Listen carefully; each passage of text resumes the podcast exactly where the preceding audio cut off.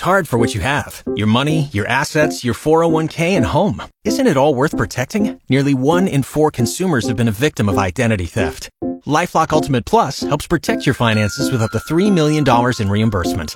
LifeLock alerts you to identity threats you might miss. And if your identity is stolen, your dedicated U.S.-based restoration specialist will work to fix it. Let LifeLock help protect what you've worked so hard for. Save 25% off your first year on LifeLock Ultimate Plus at LifeLock.com/aware. Terms apply. A Lincoln teen is in jail following an alleged active shooter call that was a prank. Good morning, I'm Jeff Motz, 22 degrees at KFOR FM 101.5, 1240 AM at 7:03. We do have breaking news, though, to tell you about this morning. An injury accident in southwest Lincoln. A crash involving at least 2 vehicles slowed down traffic at Highway 77 on Old Cheney Road here a little while ago. According to KFOR's media partner, 1011 News, authorities at the scene indicated that 1 person was taken to the hospital by Lincoln Fire and Rescue. The extent of those injuries not clear at this time. Now to our top story. An 18-year-old Lincoln man was arrested by police Saturday night after he allegedly made a prank call saying that there was an active shooter at Gateway Mall. According to Lincoln Police Sergeant Trent Peterson, officers responded to the Ross Dress for Less store and soon determined the call was a hoax. We're able to identify the individual that had called in the false report, and he was taken into custody and later lodged at the Lancaster County Jail. Sergeant Peterson tells KFOR News there is no ongoing threat to the public, and the suspect's name is not being released pending the outcome of the investigation.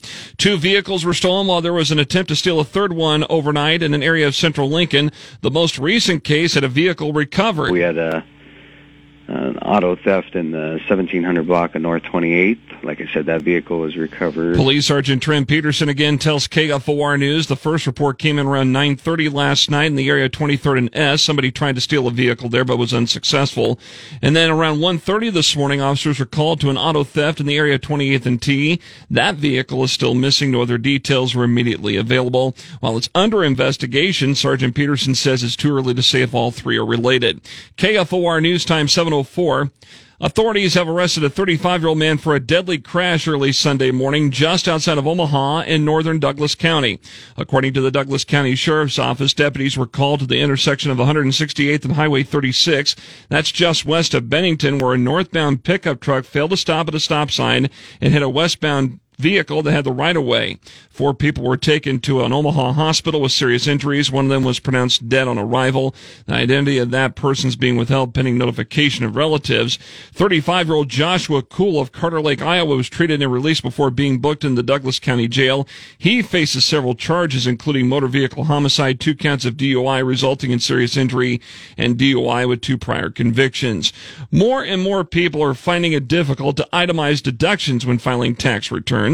That includes medical expenses, house taxes, mortgage, interest, charitable donations. Brett Stellick is a senior accountant at Brian Cott and Associates PC here in Lincoln and tells KFOR News the standard deductions keep getting larger and larger. For a married couple this year, the standard deduction is $27,700.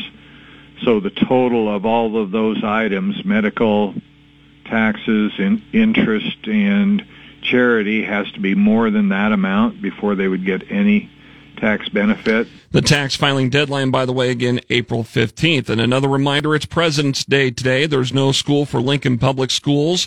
All government offices are closed for today, as well as most banks in town and across the area. Lincoln's first forecast for your President's Day. Sunny today and a high of 55. Clear sky tonight, a low of 28. Sunny and 65 tomorrow. Sunshine Wednesday and a high of 63.